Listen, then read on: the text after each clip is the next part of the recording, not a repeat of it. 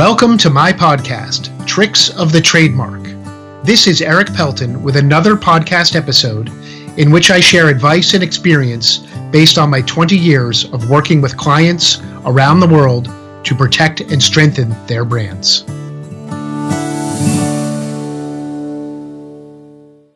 Not all trademarks are created equally. Some are entitled to more protection than others. I'm going to explain a little bit more about that and why and how. But first, let's just talk about trademarks in general. A trademark, remember, can be anything that indicates the source of a business's products or services. Generally, we're talking about words when we think of brands and trademarks, but of course, they also encompass logos, slogans, they can encompass colors and sounds, and they can even encompass things like the shapes of a product or product packaging, building shapes, and many other things. Anything that indicates the source. But for purposes today, we're going to be focusing on words and brands and talking about why some get more protection than others. When we're thinking about trademarks and assessing the amount of strength and protection that they get, it's important to remember that creativity and uniqueness is a very relevant factor. But it doesn't have to be unique in the whole universe of brands or words. It just has to be unique in the relevant brand or industry generally to qualify for stronger protection. Now, let's talk more about that. We also want to look at the context of the words, and we can't look at them in a vacuum. So if we're analyzing the brand name Apple, it depends what the products or services are. Apple for phones or computers is an arbitrary word. It doesn't tell you anything about the products or services. But if you were a apple farm or an apple juice manufacturer and you use the word apple, it's not a strong name at all. It's going to be analyzed much differently because you have to look at it through the lens of the products or services that are at issue. So, from the graphic on the screen, and if you're not watching, you can check it out at erikpelton.tv later. We see the sliding scale of trademark protection.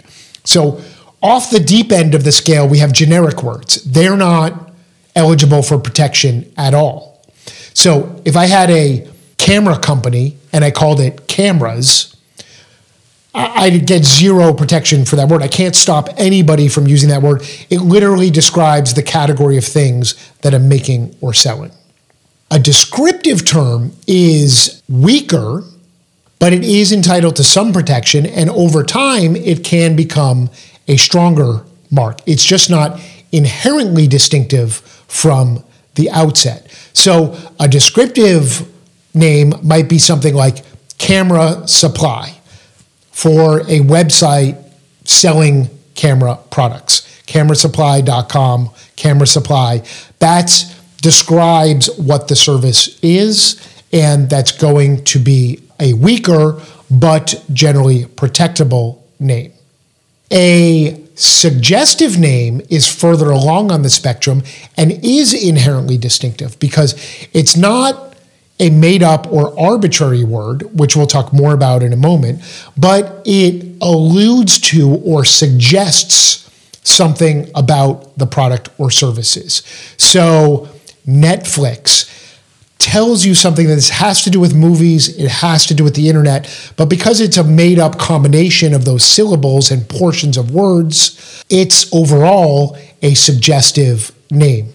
Groupon, another example of a suggestive name that tells you something about what the service is, but it doesn't, as I like to say, hit you over the head with what it is like a descriptive name would be. An arbitrary name is something like Apple. Again, it's a word, but it's not a common word used in the industry or describing a feature of the products or services. Then finally, at the far end of the scale where we're talking about the strongest protection generally, we're talking about coined or fanciful words. Those are entirely made up words, like Kodak, to go back to our camera example. A word made from nothing, totally new, and that's going to get the strongest type of protection on our scale in general when we're looking at trademarks. Again, though, the context, the goods and services, is always going to be important. A final thought about this scale is that if you look at studies that are done all the time about the most well known or the strongest or the most valuable brands in the country or the world, and you look at the list of the top 20 or however many, you will see that very, very few of them are descriptive words. That it is much easier to become a household, extremely well known brand name when the word is suggestive or arbitrary or made up. That's not to say it's impossible, but it's much easier. And uh, that is something to take into consideration, you know, because if you have a weaker name, there's a whole list of issues that you might encounter with your branding and with enforcing and stopping others from using similar names and terms. I hope that's been informative. If you want more resources about these issues, about why I like suggestive names the best, why descriptive names are weaker, more examples of different types of all these names, check out erikpelton.com. Look at the blog, look at the podcast, look at Trademarchive. We have tons of resources there digging into these in much more detail. You've been listening to Tricks of the Trademark with me, Erik Pelton. I've been making trademarks bloom since 1999. For more information about my trademark services, visit my website at erikpelton.com. Thanks for listening.